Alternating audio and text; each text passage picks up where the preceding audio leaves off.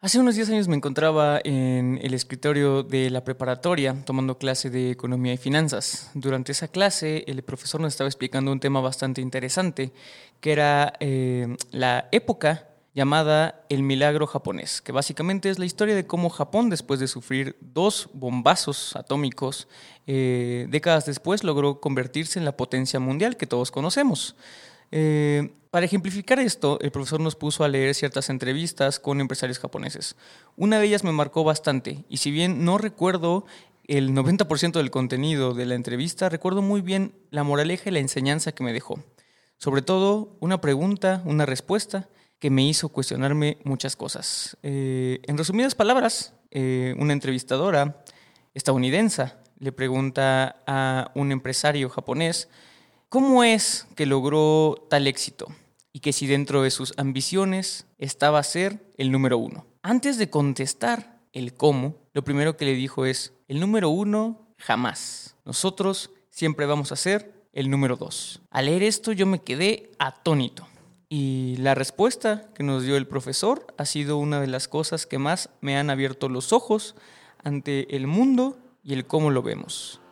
Si usted quiere saber eh, esa respuesta que me dio el profesor y sobre todo quiere saber cómo robarle el negocio a los mejores de la industria, quédese aquí conmigo. Esto es Beauty Bits. Comenzamos. Estás escuchando Solicito Estilista. Un podcast creado por Alto Peinado. Un espacio donde se cortarán y peinarán ideas de belleza. Bienvenido. Pase y tome asiento.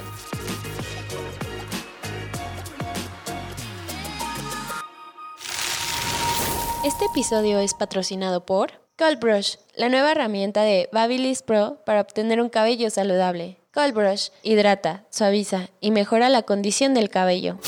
Hola, ¿qué tal? ¿Cómo están? Les habla su host Paco Martínez y recuerden que están escuchando Beauty Beats, una cápsula informativa de corte mensual eh, que es parte del podcast Solicito Estilista, donde vamos a estar eh, solamente yo y usted del otro lado de los auriculares o bocinas y pues eh, vamos a escuchar ciertos bits de información que yo considero que le puedan interesar. Como cada mes yo me dedico a pensar, me siento realmente con una libreta y recapitulo todo lo que hemos visto a lo largo de este mes con nuestros invitados. Hay ciertas cosas que se me quedan, hay ciertas cosas que a veces regresan en forma de otras ideas o de otros temas que podemos hablar con otro invitado y hay ciertas cosas que dejo específicamente para este tipo de cápsulas. Eh, en concreto, yo estaba teniendo muchísimos problemas para sacar esta edición, ya que realmente quería hablar de tantas cosas, pero no hallaba cómo hilar, ¿no? No encontraba ese hilo conductor entre todas ellas. Ya estaba a punto de darme por vencido, de decir que si mejor grabábamos otro episodio, etcétera, etcétera, cuando en mi librero vi eh, un, libro, obviamente, de hace unos, ¿qué será? Unos cinco años que, que lo compré, que es el libro de eh, Robar como un artista, o Aprende a robar como un artista, de Austin Kleon. Este libro ya tiene rato que, salió, aparte en muchos formatos, creo que ya sacaron también como un diario de actividades, eh, y durante mucho tiempo se le dejó o veía que el, principal lector que tenía este libro, pues eran estudiantes, si bien de diseño o de marketing, que lo utilizaban como para eh, jovencitos que querían pues aprender a descubrir esa creatividad que tenían. El libro se los recomiendo, la verdad es que es una lectura súper suave, no es, no es ni narrativa, es justamente como, como eh, pequeños eh, tips incluso de, de, cómo realmente desatar pues la creatividad y de sobre todo cómo con un método muy interesante que es el no plagio pueden sacar cosas eh, muy interesantes y que realmente son nuevas. Entonces, básicamente la premisa del libro eh, es justamente cómo copiar sin que sea un plagio. Supongamos que a usted le gusta algún tipo de eh, superhéroe, ¿no? Y usted quiere inventar un cómic, un cómic nuevo. Entonces se va a dedicar a hacer un superhéroe, pero se da cuenta de que ya hay tantos superhéroes, hay tantas historias y tienen tantos tiempos que es muy difícil inventarle un superpoder a este nuevo personaje. Y usted es muy eh, fanático de Superman o de Batman o lo que sea. Si usted le pusiera todos los atributos de Batman o de Superman a su nuevo, eh, a su nuevo personaje, pues realmente vendrían por usted en cuestión de unos días unos años y pues los demandarían por plagio, ¿no? Pero ¿qué pasa cuando usted agarra a Superman, a Batman, a Spider-Man, eh, a, no sé, a la Mujer Maravilla, a Bat Batichica, lo que sea, y le va agregando solamente pequeños elementos uno por uno y va creando un nuevo personaje. Eh, pues legalmente no, no incumplió ninguna ley, eh, realmente tiene algo nuevo y si de por sí eh, ya estaba, o, al, momento de hacer el proceso de unión de este personaje, pues ha creado algo completamente nuevo. Y aparte, si usted se puso muy creativo o si de verdad ahí se le despertó algo, pues le agregó cosas que ni siquiera venían de, de otro superhéroe creado y ya creó y tiene un producto completamente nuevo. ¿no? Entonces, básicamente esa fue la premisa para escoger el, nombre del episodio, de cómo, cómo robar un negocio. no, no quiero, no quiero que, piensen que fue por amarillista o como que fue clickbait, ¿no? Que para la gente que no sabe mucho de los términos de, Internet, pues el clickbait es este título eh, bastante alarmista o bastante ambiguo que te hace darle clic solamente por, por el mero hecho del morbo, ¿no? Y no, no es así, simplemente fue una pequeña referencia a este libro que fue la inspiración para lo que les voy a comentar. Ahora, eh, vamos a utilizar este pues este, eh, esta figura narrativa del personaje o del Frankenstein para pensar que así son todos los negocios. O sea, realmente si usted sale a la calle ve que hay muchas cafeterías, ve que hay muchas creperías, muchas guaflerías, muchas eh, tiendas de muebles, pero cada una tiene algo que las hace especial. ¿no? Puede ser desde los colores, el tipo de personas que va, los precios, etcétera, etcétera. Pero pues todas comparten algo, que todas las cafeterías, no importa si son muy fancy, muy elegantes o, muy sencillas, pues todas venden café. Todas las mueblerías venden muebles, nada más cambian el cómo están exhibidos esos muebles, los colores, las telas, la calidad, etc., etc. Entonces, pues podemos llegar a la conclusión de que eh, todos los negocios parten de una misma materia prima y poco a poco vamos encontrando el cómo este, se vende y pues la identidad del mismo negocio, ¿no? Entonces, eh, nada más quiero decirles, así como, como una pequeña nota, hablar de innovación, sobre todo, de creatividad, de, innovación y de pequeños cambios, siempre se debe hacer desde el punto de que tenemos un eh, negocio, proyecto, eh, producto que ya está en marcha, de que estamos bastante a gustos con los resultados que nos esté dando. ¿Por qué? Porque la misma palabra innovación habla sobre mejorar, mejorar algo que ya existe, ¿no? Y que está sirviendo. Simplemente lo hacemos mejor. Si hacemos un ejercicio de innovación desde un punto crítico o de un mal tiempo, pues no estamos innovando nada, no estamos mejorando nada, lo que estamos haciendo es adaptarnos a una crisis, adaptarnos a, un, mal momento, ¿no? Entonces la innovación siempre se tiene que hacer desde eh, una zona de confort, si lo quieren ver de cierta manera. Dicho esto, pues eh, utilizando nuevamente el, ejemplo del Frankenstein, pues podemos ver nuestro negocio justo como un lienzo eh, en blanco para cambios, ¿no? ¿Y cómo vamos a hacer esos cambios si tenemos miedo a que, a que si le movemos algo ya no sirva? Pues bueno, eh, para eso es, quiero que piensen otra vez en la historia que les comenté al principio.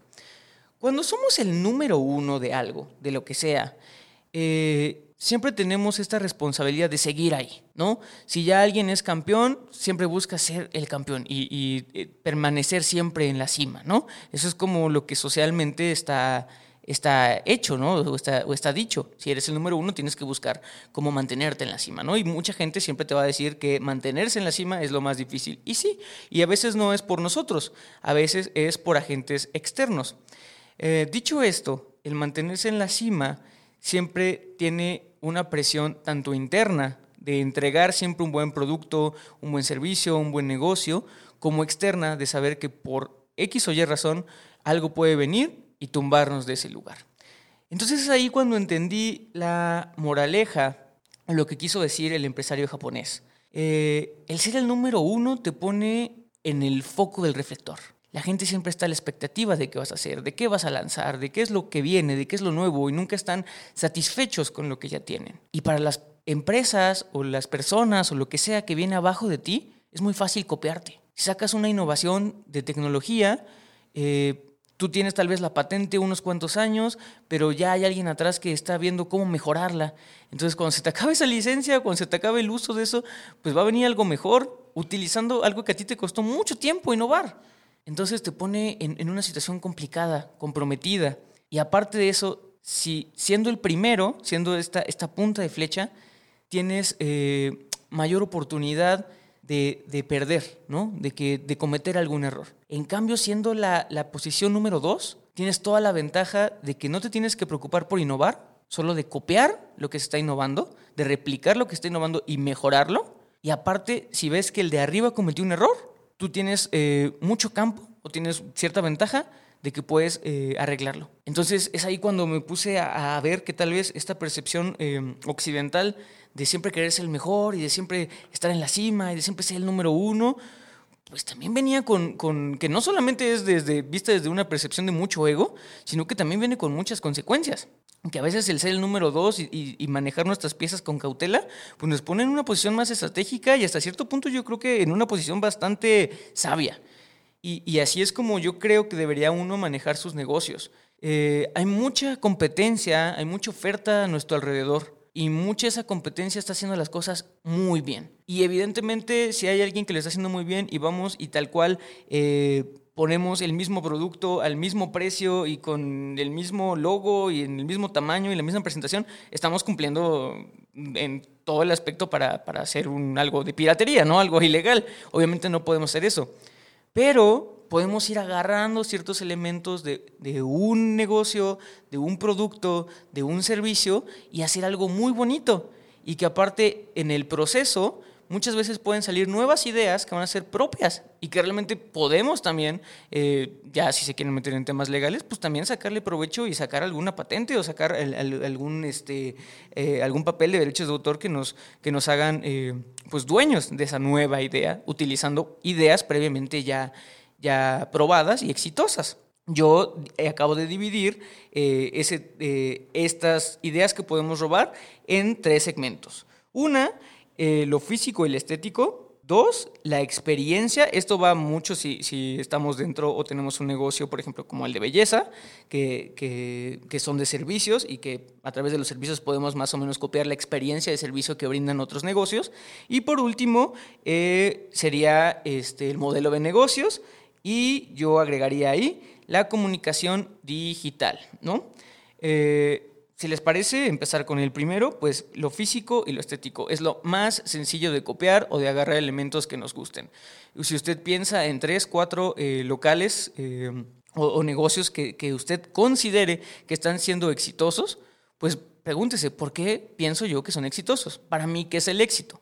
Y esto, esto es algo, eso es un trabajo pues bastante introspectivo y, que así debería de ser, porque si usted es dueño de un negocio, de un proyecto, de una idea y quiere sacarlo, pues evidentemente eh, es bajo su percepción, ¿no? Y, aparte vamos a hacer un proceso de ideas que pues solamente usted y su mente lo pueden hacer.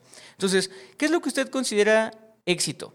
¿Por qué usted considera que estos negocios están teniendo éxito o son exitosos? ¿Por qué los idealiza? ¿Por qué usted piensa que ese negocio es eh, una punta de flecha a lo que usted aspira a ser? ¿no? Y ya que hizo ese, ese ejercicio mental, pues escríbalo y vaya poniéndolo en conceptos.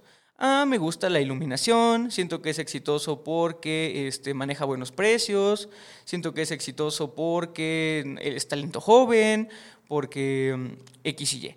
Entonces, eh, en lo aspecto físico y estético, insisto, es muy fácil copiar lo que nos guste. ¿Cómo son los espejos de tal o tal negocio? ¿Cómo es su piso? ¿Cómo está organizado?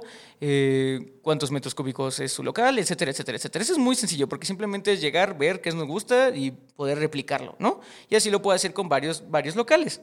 Es muy sencillo y si quieren como un buen tip que también estaba escuchando, es que muchas veces al idealizar o al tener como como una aspiración de, de espacios. O sea, por ejemplo, si usted va a hacer una remodelación de algún baño, de una cocina, de una sala, generalmente eh, lo, usual es buscar en Google o en Pinterest, si, si, son más jóvenes, ideas, ¿no? Entonces, todo el mundo hace sus, sus pines, ¿no? Sus boards. Entonces, buscan ideas de cocina moderna, ideas de cocina juvenil, ideas de tal, tal, ideas de sala, lo que sea. Y muchas veces los pines que, que, están en Pinterest o las imágenes que aparecen en Google son de estos espacios masivos irreales, eh, sumamente adornados, que muchísimas veces ni siquiera son funcionales, solamente son como para la pura pancarta y vender o de exhibición y pensamos que así es como, como debería de ser, ¿no? Entonces nos, sentimos mal porque, chin, eh, mi cuarto, mi sala o mi local no es de 10 por 15 y tiene una altura de 5 metros, ¿no? Y yo nunca voy a poder eh, hacer o plasmar esa idea ahí.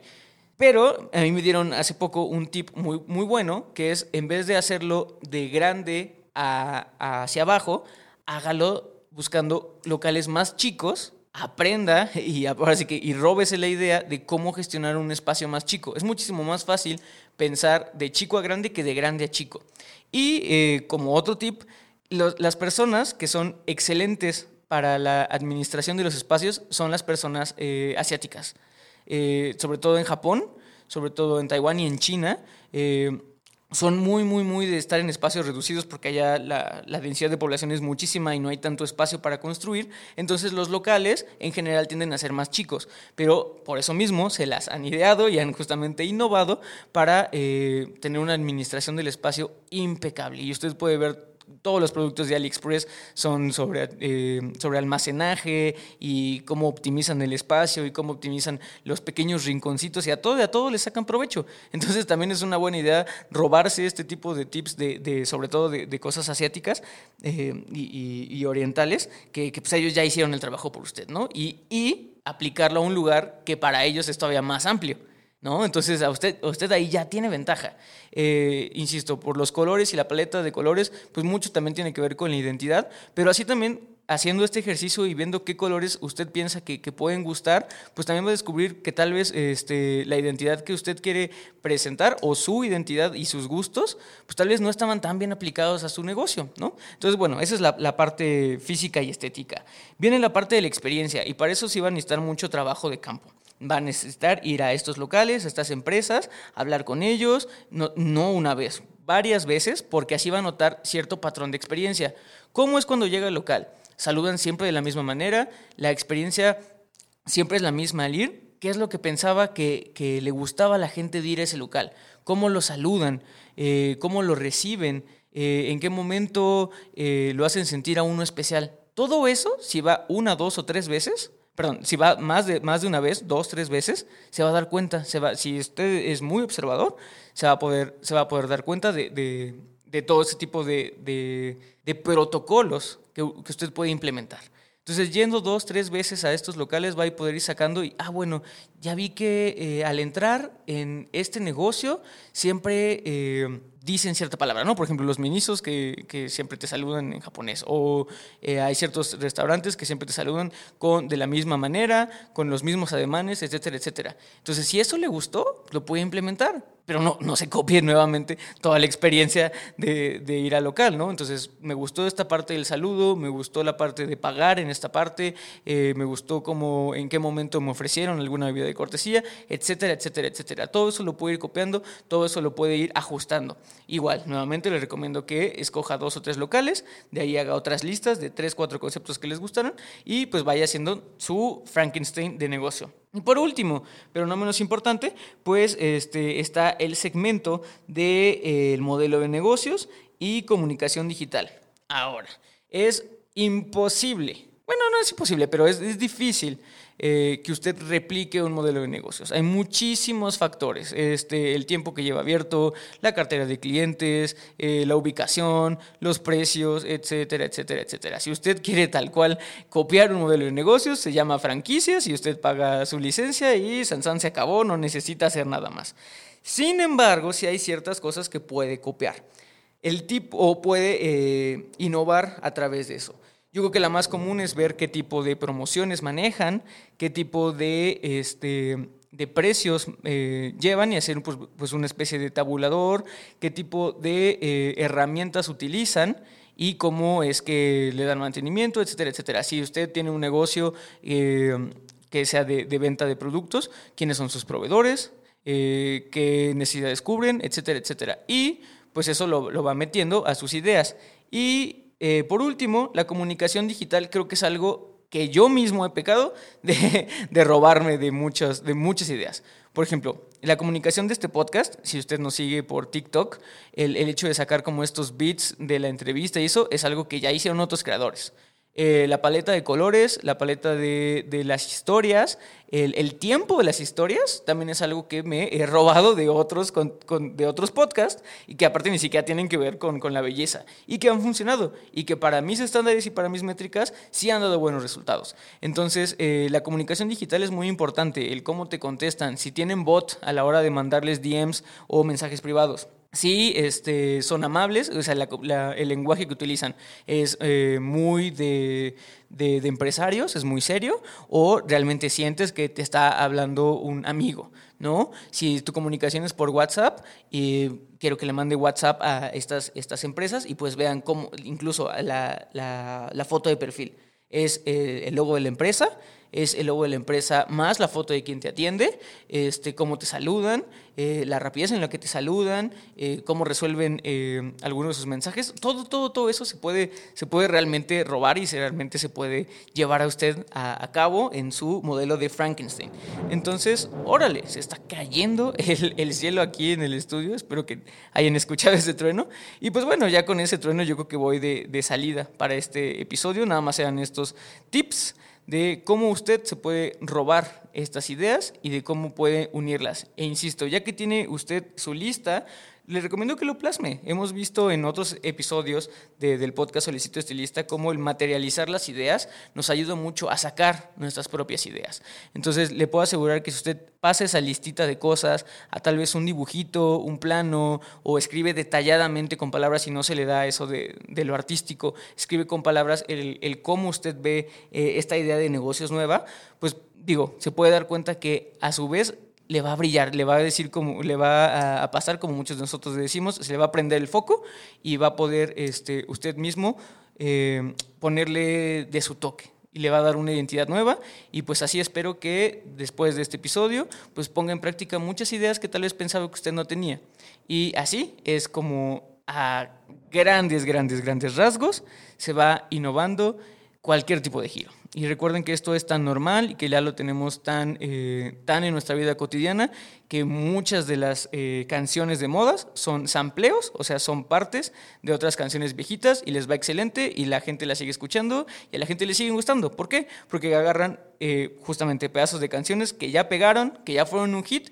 y que ahora le están dando un toque pues nuevo y refrescante. Entonces, pues espero que les haya gustado esos pequeños bits de información, esta cápsula tan pequeña que ha sido Beauty Bits y que hayan agarrado algo interesante. Y recuerden que... Eh, pues estos episodios, estas cápsulas, son un pequeño descanso de la información, pues veraz y, realmente llena de pericia con los invitados, que es el podcast Solicito Estilista, el cual pues tenemos una edición nueva cada semana. Entonces, con eso dicho, los veo yo la próxima semana en una edición del podcast Solicito Estilista.